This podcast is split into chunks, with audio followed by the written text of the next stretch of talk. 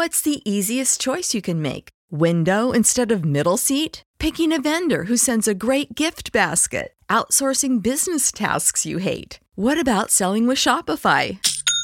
Whether you're selling a little or a lot, Shopify helps you do your thing, however you cha-ching. Shopify is the global commerce platform that helps you sell at every stage of your business. From the launch your online shop stage to the first real life store stage, all the way to the did we just hit a million orders stage. Shopify's there to help you grow. Whether you're selling scented soap or offering outdoor outfits, Shopify helps you sell. Wherever and whatever you're selling, Shopify's got you covered. Sign up for a $1 per month trial period at shopify.com slash try. Go to shopify.com slash try now to grow your business, no matter what stage you're in. Shopify.com slash try.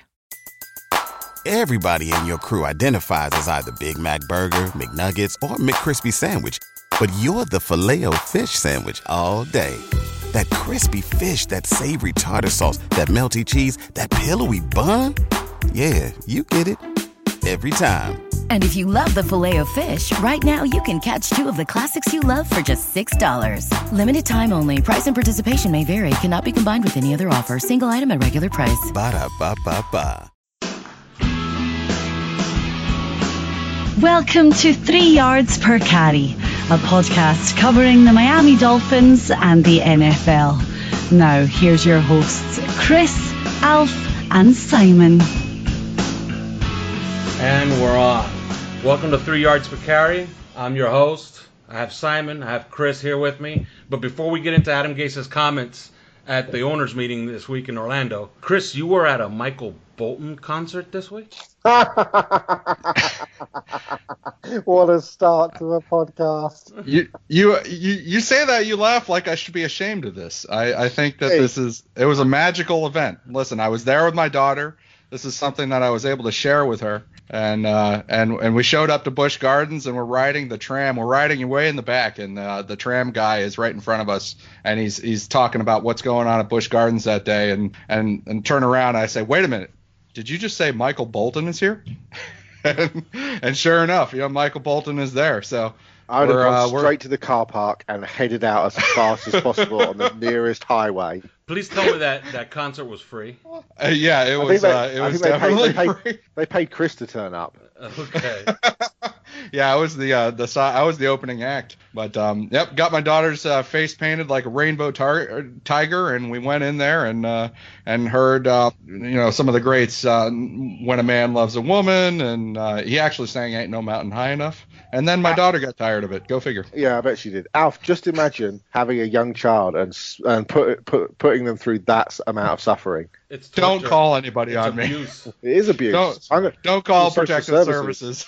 Well, let's get into somebody who's just as interesting as Michael Bolton and says just as many interesting things. Adam Gase. He was at uh, the Orlando meetings this week with the owners, and he spoke to SI, he spoke to the Herald, he spoke to the Sun Sentinel. Chris, did you find anything that he said interesting? Any quotes you found interesting? Yeah, you know, there was actually the money quote for me was uh, when he started talking about the safety position. And uh, he says, and I have this from Omar Kelly of the South Florida Sun Sentinel. He said, I don't think it really turned out as well as we thought with what we saw in training camp. We didn't have the chemistry we wanted. He's speaking about TJ McDonald, of course, and Reshad Jones. And when I'm hearing this, I'm seeing this, you know, alarm bells are going off in my head for a couple of reasons. One, I really hated the McDonald extension that happened at the end of training camp. I didn't think it was necessary. I didn't understand it. Um, I thought that there's no way you should be able, you should be fearing the free agent safety market the next year, such that you're giving a guy a truckload of six million dollars based on a training camp. Um, they had him March 31st, 2017. They had him signed to a one year cheap deal. They should have kept him that way. He was about to serve half a season of suspension, and you got to see him in some games and see if he fits your system, see if he fits with Reshad Jones. Evidently, he didn't. And so Adam Gase is kind of acknowledging this now. And the other alarm bell that's going off in my head is I'm thinking, wait a minute, TJ McDonald only makes $1.5 million of cash salary this year. All right. So does that scream to me that he is our locked in starter at safety opposite Reshad Jones? No, absolutely not. So all this time we've been talking about, you, all three of us have really talked about Derwin James a lot, Minkah Fitzpatrick.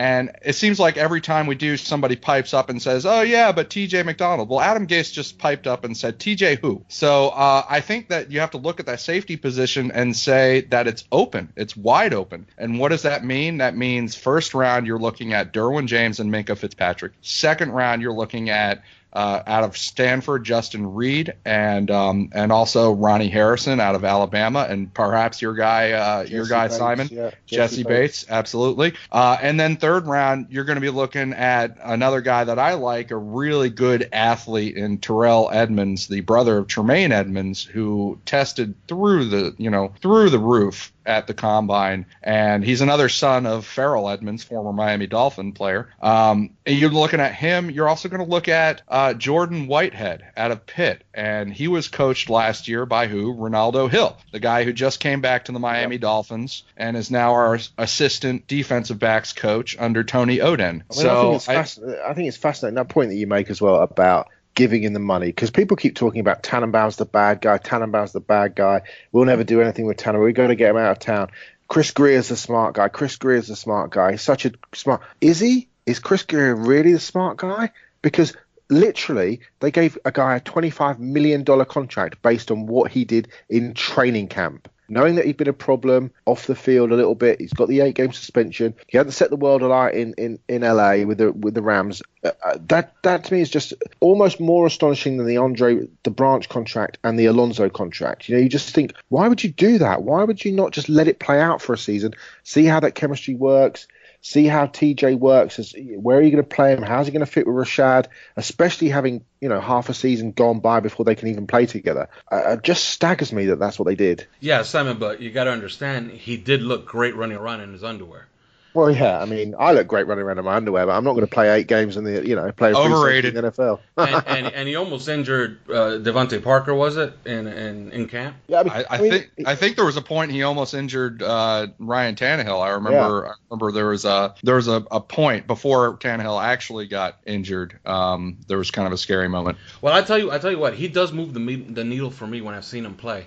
But he played well in certain games. So against the Patriots, he, he was really good against the Patriots. Yeah. You know, yeah. he looked smart. He looked uh, athletic. Uh, a couple of times he attacked, took Dion Lewis down in the backfield. Played really, really well. Other times you just think, I'm not sure what I'm seeing here. You know, he's he's a malleable piece. You know, is he a box safety? Are you going to play him in single high? What are you going to, you know, how does he work with Reshad's skill set, which is still pretty elite in terms of, you know, you look around the league and Reshad is still an elite NFL safety but do they fit together perfectly? Do they do the same thing? Do they do similar things well? And if they do, are you actually missing out on some of the other things that Reshad perhaps doesn't do as well? Do you know what I mean? Because you've got two guys who are potentially a little bit similar. They both like to attack the, the line of scrimmage, and Reshad does it as well as anybody in the NFL. And even if you had him at, or even if you have him at a couple of good games, last year uh, when he came back. He played half the year. He played half the year on suspension, half the year not suspended. Sure, he had a couple of good games. You're talking about giving him a wheelbarrow with six million dollars of cash yeah. that you did not owe him. You did not owe him this money. You signed him on March 31st in 2017 for a one-year deal uh, very cheap money, and then a couple months later, you're like, here, here's six million dollars for no reason, out of the kindness of our hearts. That's what they paid him in terms of signing bonus, roster bonus, workout bonus, and his final salary. So they just gave him six million dollars, and you know what? That six million dollars made a difference this offseason. They were they were really tight against the cap. They had to make some tough decisions this offseason, and that six million dollars would have made a difference. Well, I'll tell you what I found really, really interested, interesting. He was he was asked about the leadership void that was created by the losses in free agency, and he had a one sentence quote, and I'll read it. He said, "I think we added more than we lost." What do you make of that, Simon? It's interesting, and we're going to talk about culture you know, in the sort of second half of the show. And uh, it is fascinating that it, fairly damning indictment on the guys that they got rid of. Um, I always feel a little bit, what's the term? I just feel a bit uncomfortable about, you know, these are our guys, these are our guys, and Ndamukong is a great guy, and Jarvis is a fiery guy, but we love him, and Pounce is a great centre, and he's a great leader. And, and then as soon as they're out the door, it's like, these guys they were terrible. They were cancerous. They Yeah. were this. It just sits a bit uncomfortably with me. You know what I mean? I, I just feel like we should be better than that. And I, and I get, and like I said, we're going to talk a lot about the culture in, in part two of the show. And I get that the guys they brought in, the Amendolas, the Albert Wilsons, uh, these kind of guys, you know, high high intelligence, football intelligence, smart guys, kind of alpha dogs, winners. You know, especially look at Amendola. But you know, Josh Sitton is not a guy who was a particular leader in Green Bay. The last 18 months, two years, he was a bit of a, a, malcontent in terms of, you know, some complaints towards Ted Thompson and, and around the offensive room that didn't sit particularly well, which is why when everybody was surprised that Josh Josh Sitton was allowed to leave the Packers, or he was cut by the Packers, people were like going, I can't believe it. It's an all pro guard. Why is he? Well, once you dug a little bit deeper and you spoke to the, you know, the Bob McGinns and the Pete Bukowskis and people like that who who deal with Green Bay on a day to day basis, you soon understood that actually Sitton wasn't the perfect human being in the locker room. So I, I, don't know. It feels a little bit like cutting off, cutting your nose off to spite your face at times. Uh, it just sits a bit uncomfortably with me. I think also, yeah, I would echo your point in that it's a little uncomfortable, but uh, for a guy in Adam Gase who does so much during the season um, and when he's in front of these cameras and at these pressers uh, to protect his players and to basically, I mean, I, I don't think. I don't think he has any compunction against just outright lying in order to protect his players to the press. I'm maybe I'm in the minor- minority on that, but I think he's a lot like uh, his old boss Nick Saban in that way that he will protect his players and say anything, do anything uh, with the press to protect them. For a guy that does that, certainly when they leave, he really he really put them he really put them on blast. Yeah, and this- that that's that's what that statement was. You know, we lost we, we gained more than we lost. Th- th- And this- I, I I think that punishes and just to make a quick point because we made it before is that punishes like look at Ndamukong Suh, uh, you know, and and what did he get punished for? He got punished for financially, but now you got these sort of whispers, oh, he wasn't the right locker room leader that we wanted, and and But they talked all season about Jordan Phillips. Is, he's taking Jordan Phillips under his wing, and Jordan Phillips has moved out to California with him, and he's working out with him in Oregon, and and then all of a sudden, Ndamukong's a bad guy. I, I Yeah. don't, you, can't, you can't be one thing and then the other just because it doesn't suit your narrative. That's the thing that sits uncomfortably with me. That's Yeah. exactly right. And and they're punishing him. They're punishing Ndamukong Suh, and I'll, I'll get to you in a second. But they're punishing him because he's being a professional. He's acting like this is a profession, a career, a job, and he's taking It's it seriously business. like a They say it job, and it's a business. Yeah, it's a So- business. It can't. It has to work both ways. It's a, it can't just be a business for the team and not for the players. It has to be a bit, you know. And Ndamukong uh, deserve, you know, nobody deserves that amount of money, but that's the business that they are in. He got paid a certain amount of money to perform at a very high level, which he did consistently week in, week out. He was never injured. He was never a bad guy. Yeah, he's a bit aloof. Yeah, he's a bit different or whatever. But like I said, they were talking about how great he was with the young guys, and he did this with Godchaux. And you, you can't just turn around and say, "Oh well, phew, I think we've had enough of him now," because he wasn't like he wasn't as great as we actually made out last year. And you just think, pick pick a side and, and stick with it. I'd have a lot more respect for you if you if you did. I just Yeah. want, the two things that stood out for me. I don't know, Alf, what you thought about this. Two of two of Gase's statements. One was, and I watched the video as well, so I watched the sort of 57 minutes back, and the giddy look on his face when he was asked about Tannehill and the fact that Gase is getting his quarterback back, isn't he? He's getting a guy that he really respects, he really likes, he's excited about. You know, he's only had him for 12 games, 12 of his 32 games. He's really excited about that. That's that's point one. And point two was that, uh, and this I suppose was uh, Chris and I talked about this as well as almost the most fascinating thing that he said is that, uh, and this is not a verbatim quote, but he said pretty much, I, I kind of feel like I've got the guys that I want now. This is kind of my team three years in, which is quite an interesting statement for a guy who's gone 16 and 16 over the first two seasons. Everybody loved him season one. All the difficulties with losing Tannehill season two, and then the Cutler thing, and it didn't really work. We missed the playoffs and didn't play very well, and the way it just disintegrated at the back end of the season. You're almost with that statement, you're almost putting yourself unintentionally on the hot seat when you don't necessarily have to do that. They're, I don't know what you guys think, but two really interesting statements that the coach made. Well, I, I completely back up his uh, his Tannehill statements because you lived through the Cutler era, and so did he. Now, The Cutler era, is that what we're calling it? yeah. Now, now let me let me be clear. I am certain that when they signed Jay Cutler to that ten million dollar contract, that he thought to himself, "Watch, we're gonna win eleven games. I'm gonna look like a genius, and maybe we trade Tannehill, and maybe Cutler has another year in him." and we draft a guy, and I'm, you know, and I'm the new flavor of the month in the NFL. Now it completely blew up in his face, and it's kind of obvious that it was him. It was Adam Gase and Adam Gase alone that pushed for Jay Cutler. So that he's now singing the praises of Tannehill, I think is just he's basically stating the obvious. But he said he was asked a question about Osweiler, wasn't he? And he said, you know, why did you sign Brock? And he and he kind of pulled that screw face that he does, and he said, you know, when you get a guy at the quarterback position that you've worked with before, you can skip three or four steps. There's just an understanding that you don't get with another guy. So you can see, clearly see his mindset about. Uh, and as much as we self-flagellate about the Cutler decision, there aren't 32 good starting quarterbacks in the NFL, and when your guy goes down, you have to do something. Uh, I backhandedly praise him for trying to do something. It didn't work, and it did blow up in his face, but I'm not sure what else he could have done. But he certainly seems, Chris, that kind of very sort of okay, Ryan's back.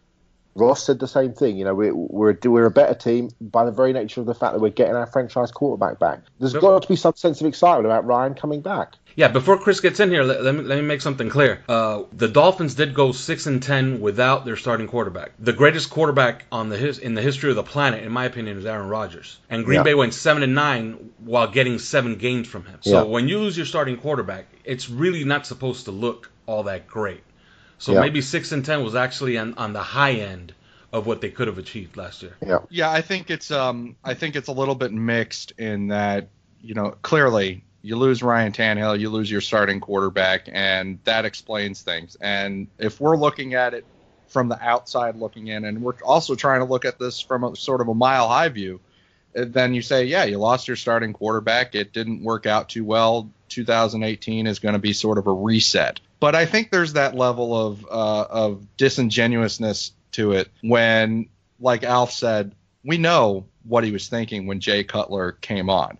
Okay, we know how quickly Matt Moore got shoved aside and how Ryan Tannehill had probably not even had an MRI yet before Adam Gase had his first conversation with Jay Cutler. Okay, um, and I remember that that the the diagnosis for Ryan Tannehill at the time was up in the air. It was not you know cut and dried as soon as he went down. He's out for the rest of the season. And yet Adam Gase was having conversations with Cutler that weekend I mean, we kind of know how that was now. So to to talk to take up that narrative now and say that you know it was all Ryan Tannehill, he's gone, he's back. You know, we're to have a redo in this year, and we're to be in the playoffs again because of Ryan Tannehill. That's what it was, and it's just really convenient.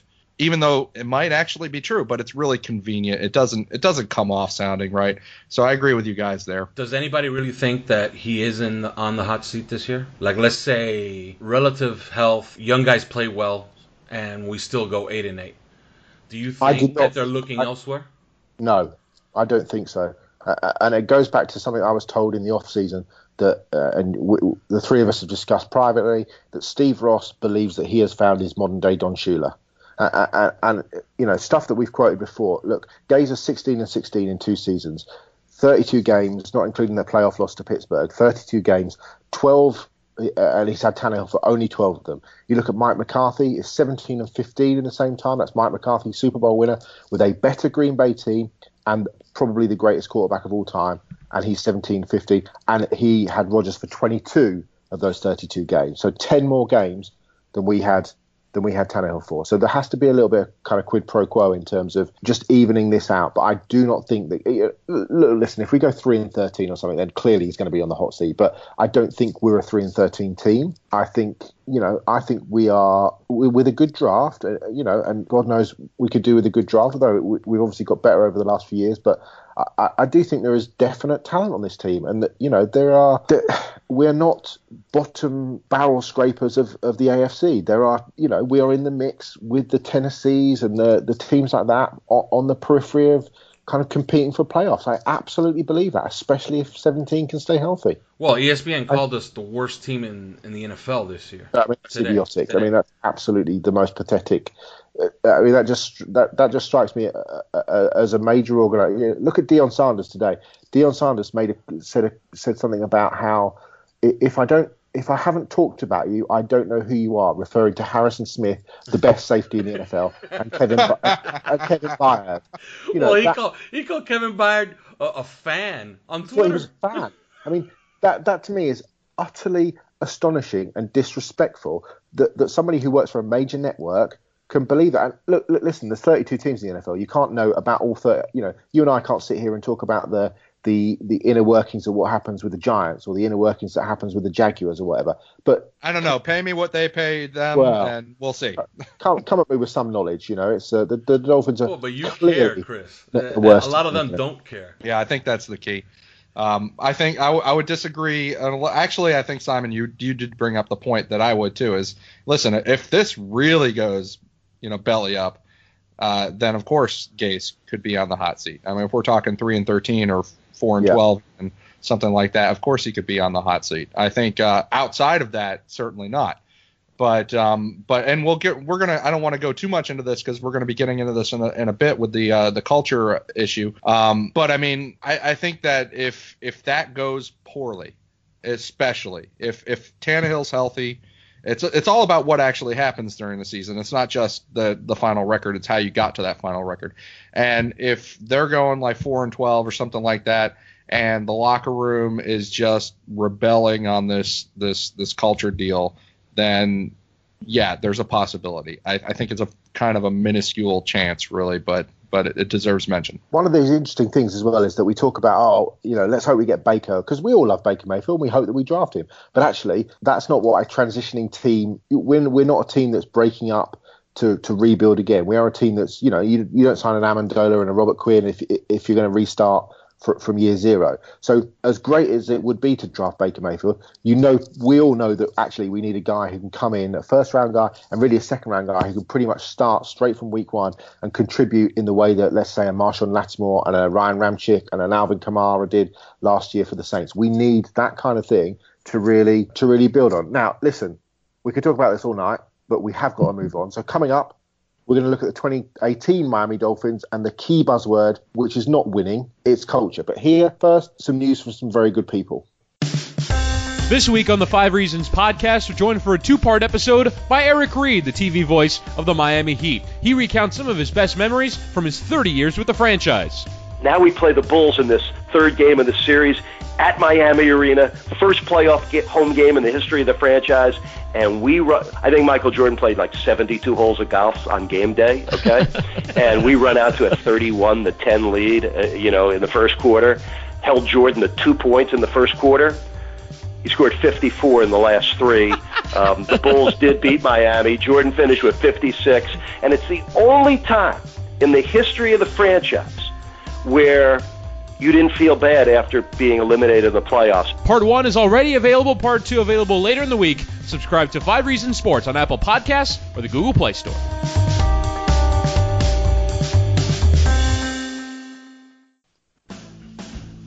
Seriously, now check out what those Five Reasons guys are doing. So much great content from Ethan and Chris and the team.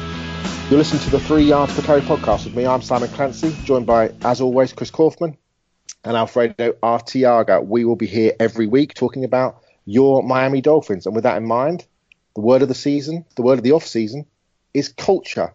And guys, I've got so many questions on this, but here's three just to kick us off with. Number one, will culture win us games?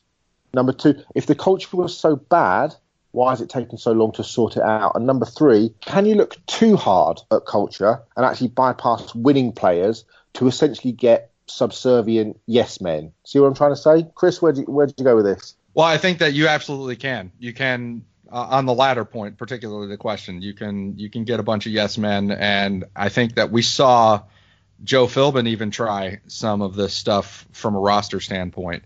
Um, and the point that I would make about and and I think Adam Gase has started a culture war against his own locker room here. I don't. I, I would go further than just you know trying to ins- instill a new culture. I think he feels burned by things that went on last year. Uh, he feels maybe taken advantage of, and I think he's going to show up to this year. You're gonna you watch the narratives that pop out of the media as we get on in training camp and preseason and the regular season. The narratives are going to be about how much of a hard ass really uh, Adam Gase has decided to be this year and getting on his locker room. And I he's doing that right now, and we saw it even before he opened his mouth and said a word at these owners meetings. We saw it in the opening salvo of free agency. And I have a tough time believing this in year three. that you're going to win a culture war with your locker room in year three of your coaching tenure.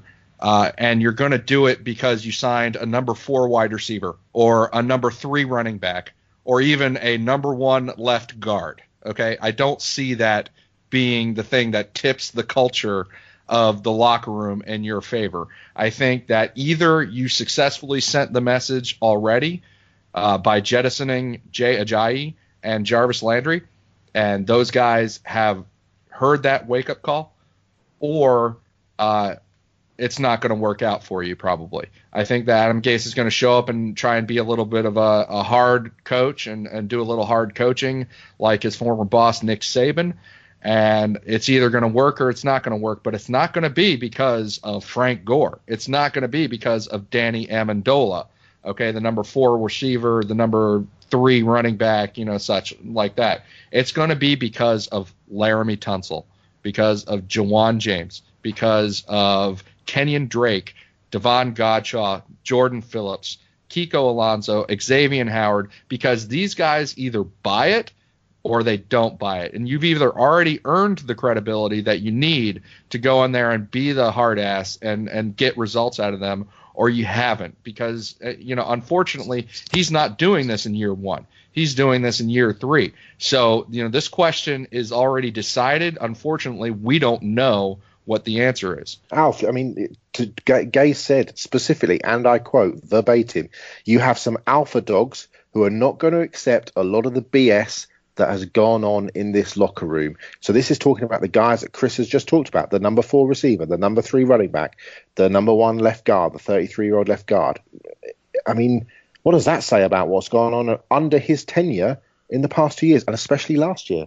Well, first of all, th- this could be the most elaborate T-shirt selling concept of all time. like they start selling hashtag culture shirts on MiamiDolphins.com. I'm buying a couple of dozen. When he mentions culture, it's it's it has to be about Landry, Suh, and Pouncey. Now, yes, they did lose Ryan Tannehill, but they were six and ten.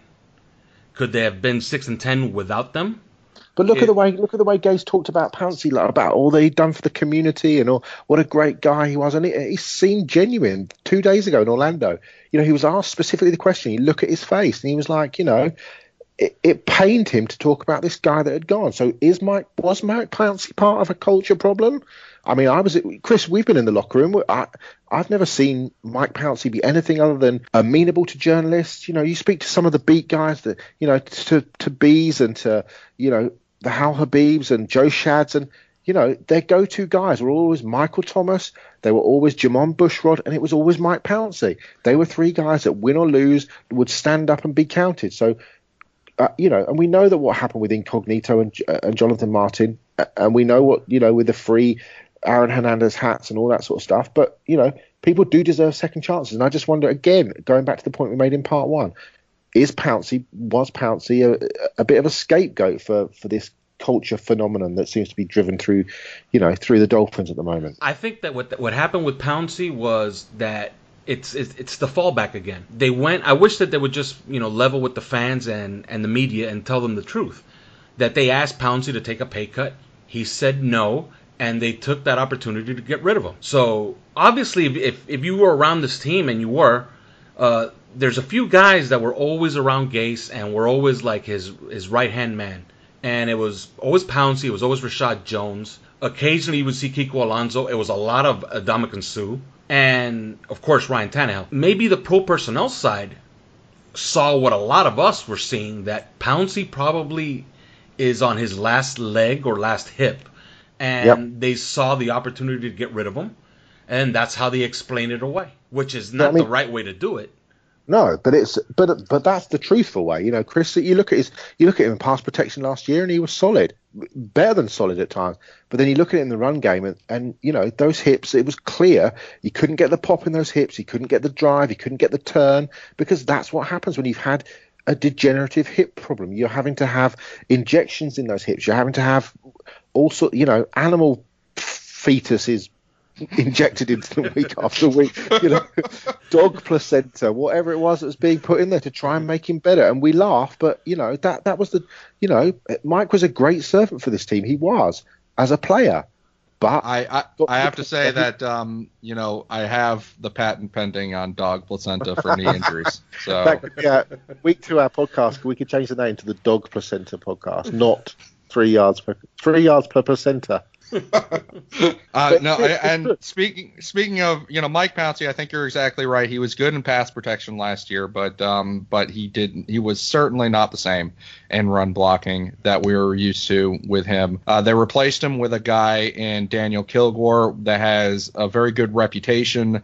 Uh, for being a pass protection guy. Uh, more importantly, probably a very good reputation for being an intellectual type and, and really grasping the offense. And I think maybe that's the thing. We're talking about this culture war and we're talking about what Pouncey meant to the locker room. And is it really about what Adam Gase said at the owners' meetings about um, you know, these guys not putting up with the crap that's been going on here last year, or are we getting sidetracked in some things? And what it's really about is the intellectual side of the game and the the ability to grasp the playbook and the the guys that study it and bring it home, as Adam Gase would say. Um, I think that Daniel Kilgore was always in San Francisco the guy who knew the playbook, even if the playbook was new. He worked with like three different playbooks there, I think. Um, even if the playbook was new, he knew it backwards and forward, and he was the guy that you could rely on there. So I think that they're trying to bring a little bit of that in, certainly with Danny Amendola.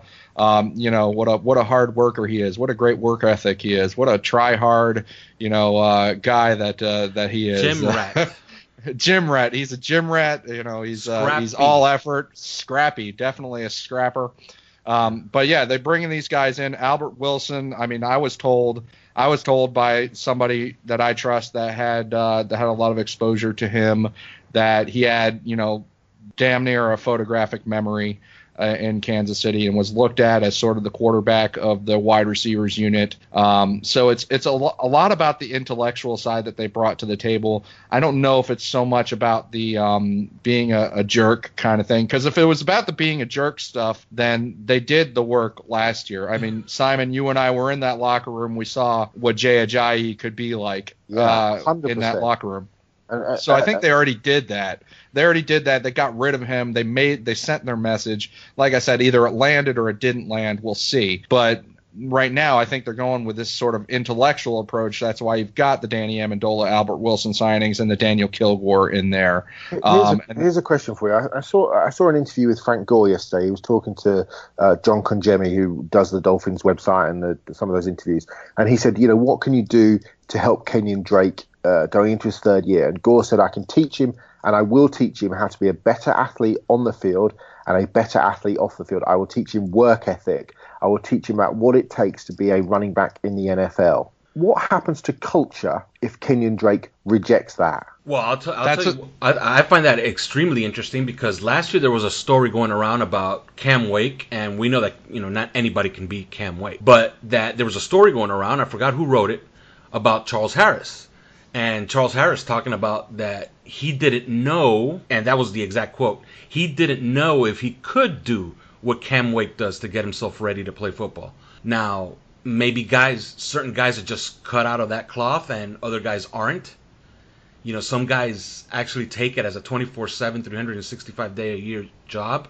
And other guys, as soon as they get out of the locker room, just check out. But if that's where they're going with the culture and they need more Cam Wakes and that's the model of what type of player they want, then yeah, then I, I, I guess good things are on the way. But I don't buy that. I, I don't know that I buy this idea because we're talking about and and you bring up the question. I think you know what happens if Kenyon Drake doesn't take to it, and you you brought up the point about Charles Harris. It's easy. I think Charles Harris, even if he he acknowledged, he really acknowledged flatly that he can't he can't do what uh, Cameron Wake does, and he's not going to. And it was actually a little bit. I remember the story that you're talking about. It was actually a little bit disturbing to hear him say that. That just right off the bat, I, I can't do exactly what Cameron Wake does. Um, but at the same time, Cameron Wake is special. He's a freak. We understand that. But it's easy to look up to Cameron Wake and see him as the benchmark by which you measure yourself uh, on your work ethic and your diet and what you do to, to bring yourself to the games. because Cameron Wake is still an elite player. He's still an elite pass rusher in this league. He was one of the most effective pass rushers, even in 2017, of anybody out there. Uh, on the other hand, you're looking at Kenyon Drake. Uh, he's supposed to be the guy. Frank Gore is behind him.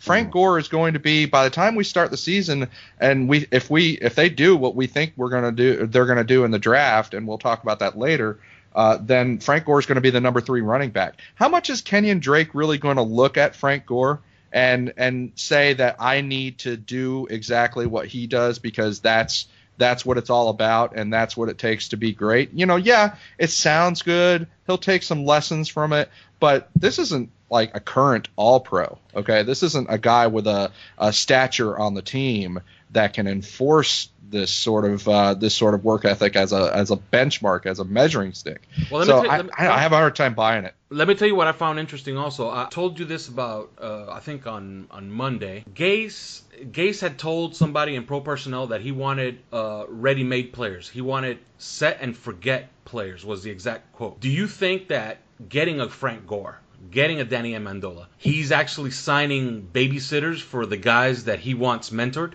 Is that what he's trying to accomplish? So he doesn't uh, have to do the coaching himself. A little bit, I think, a little bit, and uh, but you see that with other teams as well. I don't think Miami's the only team that that happens to.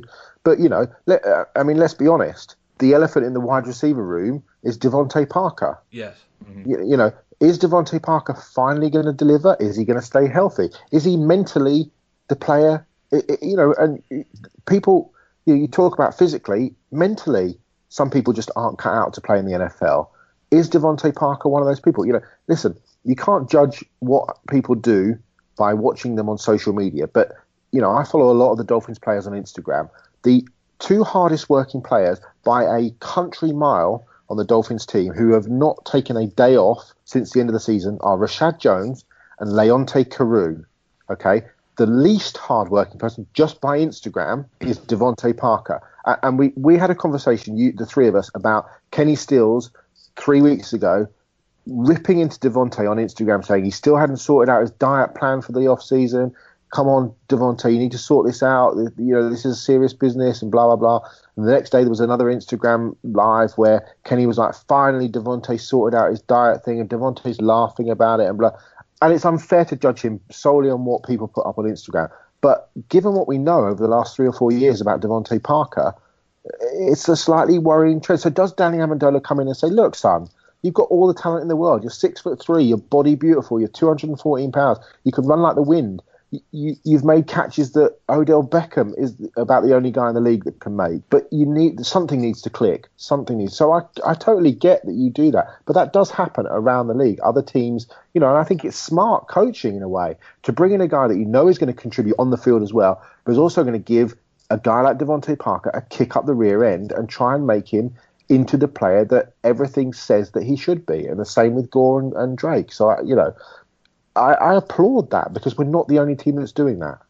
Well, I think that uh, as far as DeVante Parker goes, uh, I just don't think that he's going to be a guy. He's going. He's not going to be a pick you up guy. If things are going wrong, then he's not going to be. Yeah. He's not going to turn things around. He's not. He's not ever going to be that. I yeah. think he's a guy that might feed off of his quarterback a little bit. So if the for, if the quarterback is getting him the ball and they're succeeding and they're having some success on offense, I think he's going to have success with them, and he might even make some plays there. But if things start to go wrong, I mean, and even while they're having success, he can go into a funk and yeah. then let you down. So that's the kind of player he's going to be. I, I, don't. I hate to say that you know the jury's in and the verdict is in on him, but I, it's it's going to be hard for me to see him in a different light. The and, fat lady know, is not singing, but she's warming yeah, up her voice. Definitely. Yeah, she is certainly. And and speaking on the set it and forget it players, I don't think you get set it and forget it players that are 33 years old. So I don't know that um, I don't know that they're really doing what Adam Gase is trying to do there. I think maybe you know that that whole statement might just be full of hot air. I want to transition here because I know that our uh, our followers, people that we know, people that we talk to, uh, would probably uh, do really bad things to us if we didn't talk about the draft because that seems to be a really favored topic of theirs. Um, so I want to get into the draft. I want to talk about as our third segment here Um, you know, what are you hearing? What do you think about the draft right now? What are the things that are foremost on your mind? I want to leave it open ended just in case you know you have anything in particular that you want to talk about. Uh, you know, Alf, I'll kick it to you first. Like, what are you hearing? What what's what's the what's on the edge of your mind right now about the Dolphins and the draft this year? Well, if we believe Adam Gase, we're trading the next 15 first round picks to take Baker Mayfield number one. It's kind of obvious when you hear the TJ McDonald statement and you see that Reshad is really in favor and he got an extension, reworked his contract. He's more in the fold. You know Reshad is really, really good as a box safety. So what makes the most sense? And what makes the most sense is a Minkah Fitzpatrick, a Derwin James. And like that's where I think their focus should be because I think those are the the most ready-made impact players that they can get in the draft. Now, you know, I'm also hearing scuttlebutt about Vita Vea and Da'Ron Payne more about Da'Ron Payne. I, I don't know if they take Da'Ron Payne at 11.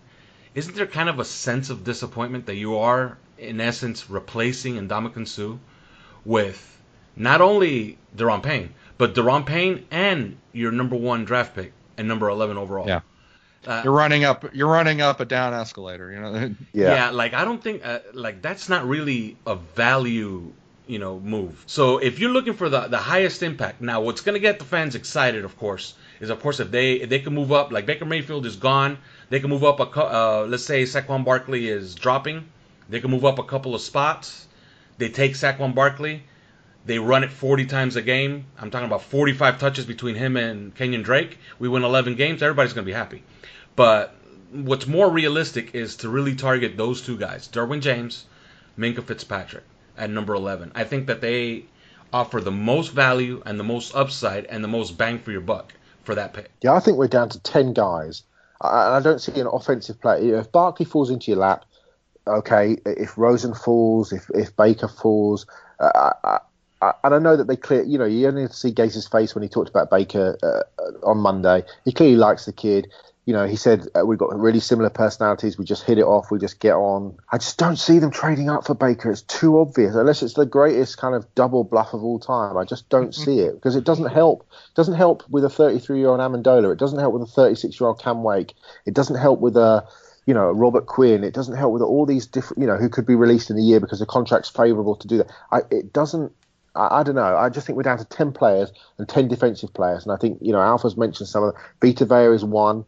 You know, Payne is another. Maurice Hurst, it depends how they feel about the heart situation in terms of how, uh, and we'll never know that unless they draft him really, or, or, or, subsequently when it comes out that actually the Dolphins, you know, red flagged him and that's, but you know, elite level player. Harold Landry, and I only stick him in there just because in terms of that, just ability from left defensive end specifically. And Chris, you crunched some fantastic numbers around that a while ago in terms of Landry and his ability from that specific position in terms of pure pass rush, in terms of long term Cam Wake replacement type guy. Otherwise, I don't think we'd look at defensive end.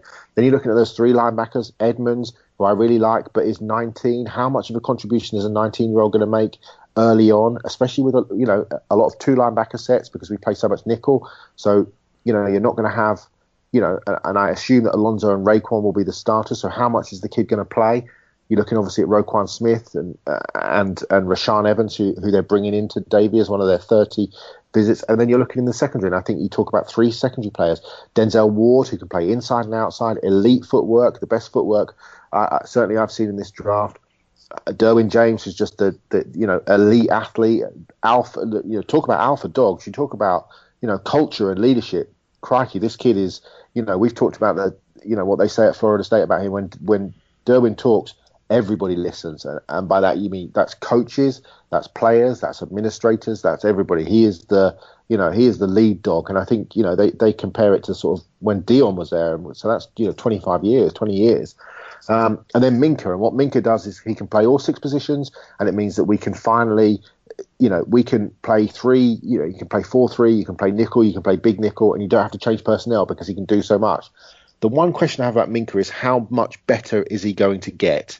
That would be my slight concern. You know, has he maxed out as a player? How much more improvement is to come? You look at you look at you look at Derwin, and you kind of think, you know, he could just develop into something really special. Minkah is really good already, how much better is he going to get? But I, I, I do think we're pretty much down to ten players unless we deal down, and then that brings in a whole raft of other, of other things. But that's kind of where I see it at the moment. And I'll pick up I'll pick up right on Minkah actually, uh, since you brought him up uh, last. I will say this: that in terms of how much better you can get, uh, let's keep in mind that this is this is still a young kid that tested well uh, physically. He's yeah. a very good player. He's fast. He's built well. I mean, he works out well. So he's explosive. He's got range.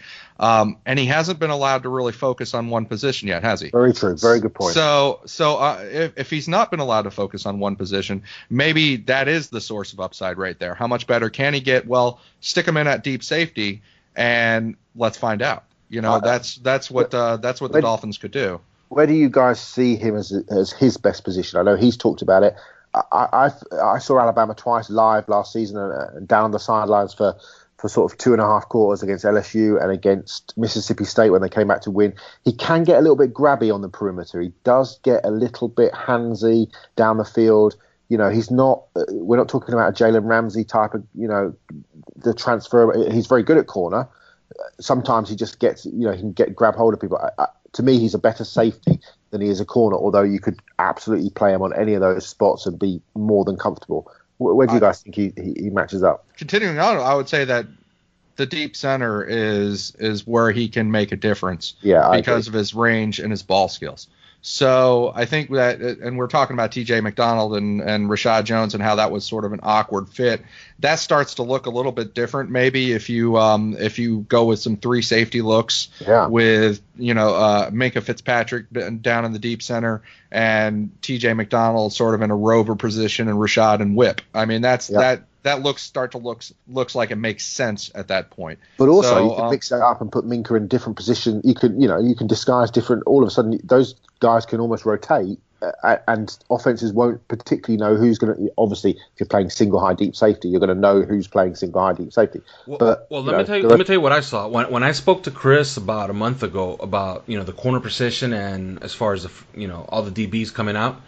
The guy that I really liked ahead of Minkah Fitzpatrick on the perimeter was Tarvarus McFadden. Now he's fallen out of favor with a lot of the draft nicks and and he's slower than you, dude. Yeah. He's still running his forty. yeah. well, but you know, do you believe do you believe how he ran in his underwear in Indianapolis? Or how he well, played on it, football fields. Right, did it again at the Florida State uh-huh. Pro Day as well. He ran really slowly at the FSU Pro Day. You know, this is, uh, you know, and, it, and we talked about whether or not he was injured at the time. If he was injured, he wouldn't have run again at, in Tallahassee, and he ran in Tallahassee, and he ran slow as molasses again. So that's got to be a concern. That has but to be. Why does he play good? Is what I'm asking. Well, what you have to ask is, is, is he another Teez Tabor? Um, yeah. And Teez Tabor was also slow as molasses when he when he got on the field and ran. And prior to that, he had been rated, and a lot of people had considered him maybe even the top corner out there. And uh, look what they did with him. Uh, he's in Detroit now, and they they've made him a safety, and he's been a pretty good guy, particularly in their dime coverages and their nickel coverages, I think. Um, and who do we have now uh, as our defensive backs coach? We have Tony Oden. So um, if you're looking if you're looking for an example and what we could do with uh, with McFadden, um, you know, aside from give him a wheelchair, uh, I think that um, that yeah, you're looking at you're looking at what the Dolphins do with their with Tony Oden and his coverages and his uh, sort of Nick Saban, you know, sort of influenced coverages. I think that he's he's coached with a lot of Nick Saban guys. I think when we fast when when we fast forward and get through this and we get past the draft, if they take Minkah Fitzpatrick at the number 11 overall position, we're going to look back at hindsight and say boy, that made that should have made sense the whole time. You yeah. know that that yeah. should have been that should have been the guy that we were looking at. Nick Saban guy with you know he was wasn't he referred to as basically Saban Jr. on the field yeah, because he was absolutely. like a coach on the field. Um, you know Adam Gase is a Nick Saban guy. Uh, Tony Oden, his yeah. his coach his coaching uh, style in the secondary is very Saban influence. He hired a Nick Saban guy and Renaldo Hill to, to go under him. I mean, in the end, we'll look at that and we'll say, well, duh, you know, and and so that's that's the thing to watch out for. Well, let me ask you guys uh, one quick thing. Uh, a guy that I've heard him compared to, and I kind of see it, but I think Minkah's more versatile, is Ha Ha Clinton Dix. When he came out, I remember hearing that that pro personnel side on the Dolphins was enamored with him. They didn't take him. But do you see the comparison? Do you think that that's who he can be in the NFL? I think he's I think he's more versatile, and I think he's a better athlete. Uh, uh and also, uh, uh, I think you know, talk to the Green Bay people. Clinton Dix struggled a lot last year, and he's kind of fallen a little bit off the the radar in terms of his his sort of Pro Bowl ability. I just think Minkah's just a better all around player and he's done it more consistently over you know this is a kid who showed up as a freshman and performed at a really high level and you know here's a quote for you just to f- sort of follow up on all Chris's kind of joining the dots in terms of the the Odens and the Nick Sabans and Adam Gase and all that sort of thing he's not this is a scout he's not quite on the same level of Jamal Adams when it comes to changing the entire culture of a locker room but he will certainly help do that and he is just as talented and probably more versatile I mean again we can look back on this in a few months' time if he's the pick and go, duh, this was in our faces the whole time. I mean, he ticks all the boxes. And actually, for all the talk about us trading up to pick Baker Mayfield, I could I, I could absolutely see us trading up to pick Minkah Fitzpatrick. Yeah, I think he fits the defense so well, and he would play a role that they need, and that they, you know, that would make the defense better immediately. I think that absolutely you're right. I think we're running out of time here, so I, wanna I wanna get us through this, uh, guys. We're gonna leave it here, and we're gonna pick it up next week. I want everybody to make sure to look for us on Twitter, on Podbean on iTunes and on the Five Reasons Network. We are three yards per carry, and we will see you next week. Thanks for listening to Three Yards Per Carry. You can subscribe via iTunes, on Podbean, or your usual podcast provider.